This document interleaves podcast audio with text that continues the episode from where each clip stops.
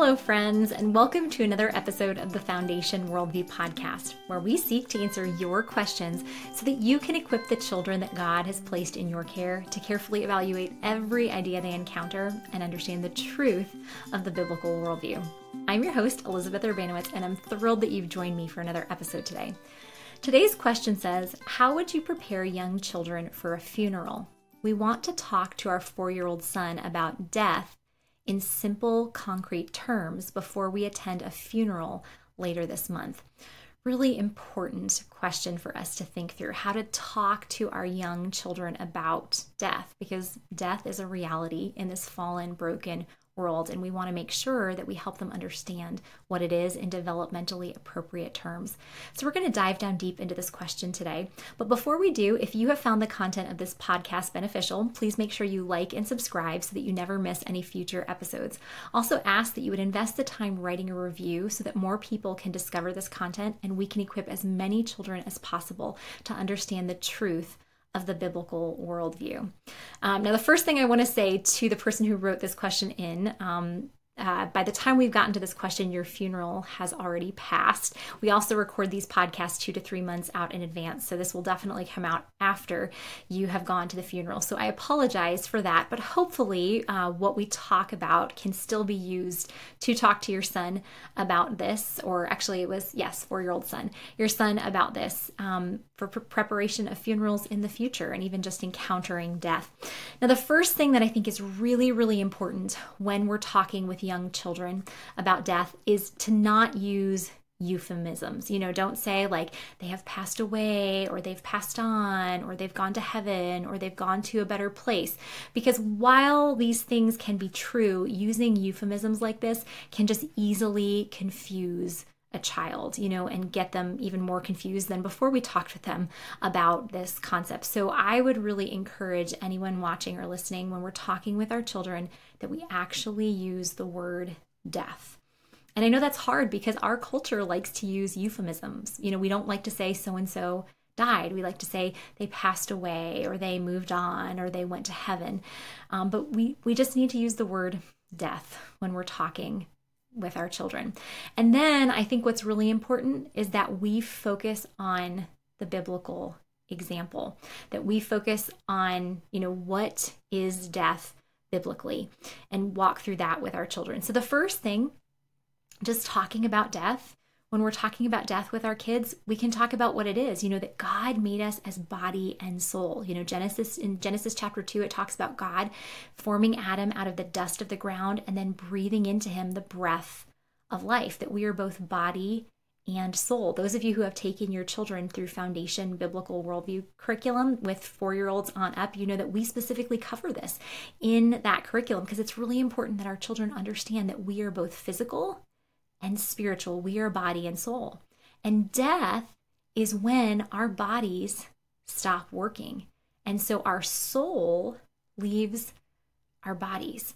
So it's important that our kids understand this. Now, they may have lots of questions about that and about the, how that works, and we can answer them to the best of our abilities. But we also want our kids to know that that is not our natural state. Having the soul separated from the body, that is not the natural state because when Jesus came back, when he resurrected, he didn't come back as a spirit. He came back as a body, soul, as just as a human. And so that is going to be our final state for all eternity that Jesus is going to come back and our bodies are going to be resurrected and our souls and our resurrected bodies are going to be united for all eternity. Okay, so first, just explaining to our kids what death is that death is when our bodies stop working and our soul and our body are separated. And this is not the natural state that one day when Jesus comes back and all humans are resurrected, some are resurrected to eternal life, some are resurrected to eternal death, that body and soul are then reunited. And so we want our kids to understand this. Now, are they going to have lots of other questions? Yes, they're going to have lots of other questions. And so we just need to be prepared for that. But we also want to make sure that we're giving them a biblical understanding of what death is because there's a lot of confusion in even within the church today about death that so often Christians have just bought into this Western idea that we always need to be happy. And so, therefore, we don't have funerals anymore. We often have celebration of life services or memorial services. And while we can celebrate someone's life, and we can enjoy the memory of them, it's really important for us to have funerals, to have these times of public, corporate grieving the loss of someone. Because biblically, we don't see, you know, we don't see that once Jesus died, resurrected, and ascended, that all the people were just celebrating as soon as someone died. Yes, we know to be absent from the body is to be present from present with the Lord, but we also see people in the New Testament grieving the loss of others. And the, the Bible is clear that death is the ultimate enemy. And so we want our kids to know that that when we go to this funeral today, it's going to be a sad time. And there's going to be people there who are crying you know, we might cry because this is really sad because death is the ultimate enemy. And a passage of scripture we can take them to is 1 Corinthians chapter 15 verses 21 through 26. And in this passage Paul writes, "For as by a man came death, by a man has come also the resurrection of the dead. For as in Adam all die, so also in Christ shall all be made alive, but each in his own order. Christ the firstfruits, then at his coming, those who belong to Christ. Then comes the end when he delivers the kingdom to God the Father after destroying every rule and every authority and power. For he must reign until he has put all his enemies under his feet. The last enemy to be destroyed is death. And so this passage we can read to our kids and talking about, you know, through Adam, all die, and through Jesus, eternal life is possible. But we don't see that quite yet, that Jesus is still going to return, this time not as the suffering servant, but as the conquering king. And he is going to destroy sin and death once for all. That death is the ultimate enemy, it's the final enemy to be destroyed.